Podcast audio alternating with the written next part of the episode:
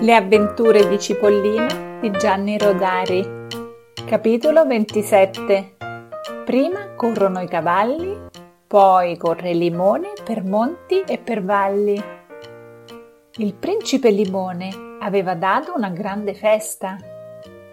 Bisogna che i miei sudditi si divertano, diceva il principe Limone, così non avranno tempo di pensare ai loro guai aveva organizzato una grande corsa di cavalli a cui partecipavano tutti i limoni di corte, di primo, di secondo e di terzo grado, naturalmente nella parte di cavalieri, non in quella di cavalli. La specialità di quella corsa era che i cavalli dovevano correre tirando dei carri frenati Prima della partenza, i limoni applicarono alle ruote certi freni pesantissimi e il principe passò lui stesso l'ispezione per vedere se funzionavano. Quando il principe diede il via, i cavalli puntarono gli zoccoli, inarcarono le zampe e cominciarono a tirare con tutta la loro forza, perdendo bava dalla bocca ma i carri non si muovevano di un palmo. Allora i limoni misero in azione le loro lussuosissime fruste, battendoli ferocemente. Qualche carro si mosse di pochi centimetri e il principe soddisfatto batté le mani. Poi scese lui stesso nell'arena e cominciò a frustare i cavalli a destra e a sinistra, divertendosi un mondo. Frustate il mio, Altezza! gridavano i limoni per fargli piacere. Il principe frustava più non posso. I cavalli, impazziti dal terrore, piegavano le zampe che pareva si dovessero spezzare. Quel gioco crudele era stato inventato dal principe.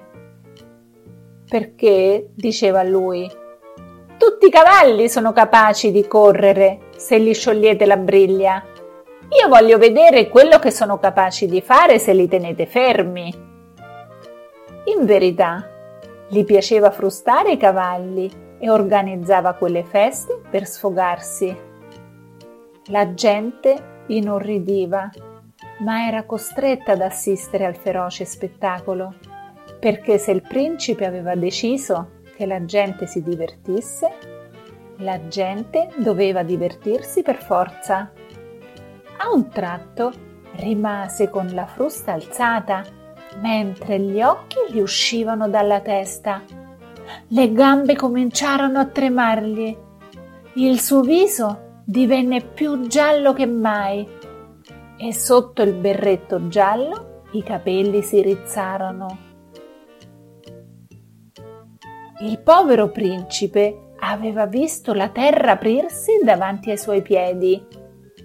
Prima si era formata una crepa, poi un'altra, poi era apparsa una gobba in mezzo al selciato, una gobba di terriccio come quelle che in campagna le talpe innalzano in un batter d'occhio.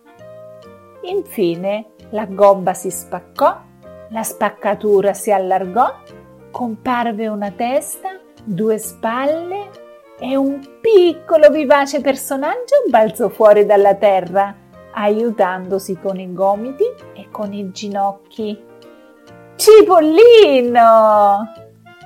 Si udì la voce nasale della talpa che gridava spaventata. Cipollino, torna indietro! Abbiamo sbagliato strada!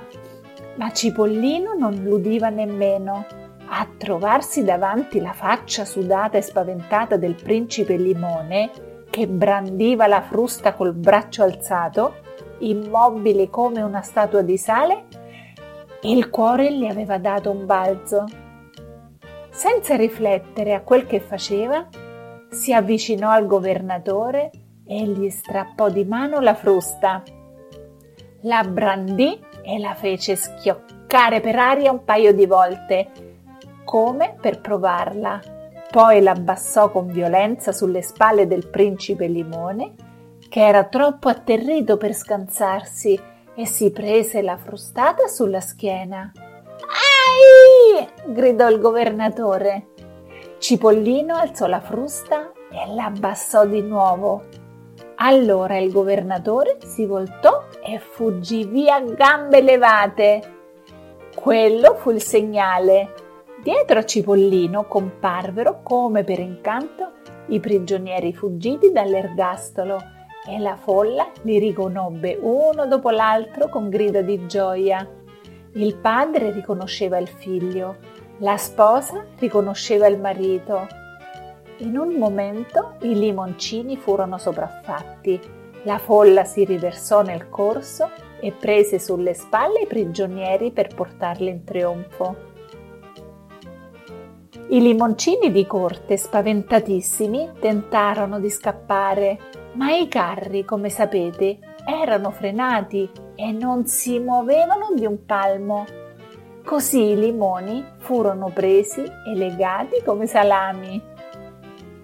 Il principe Limone invece aveva fatto in tempo a balzare sulla sua carrozza, che non partecipando alla corsa non era frenata e poté allontanarsi velocemente.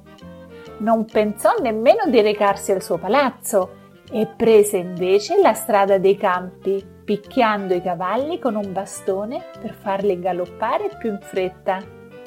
I cavalli, ubbidienti, galopparono tanto in fretta che la carrozza si rovesciò e il principe Limone andò a ficcarsi a testa in giù in un letamaio. Un posto adatto per lui, avrebbe detto Cipollino, se lo avesse potuto vedere.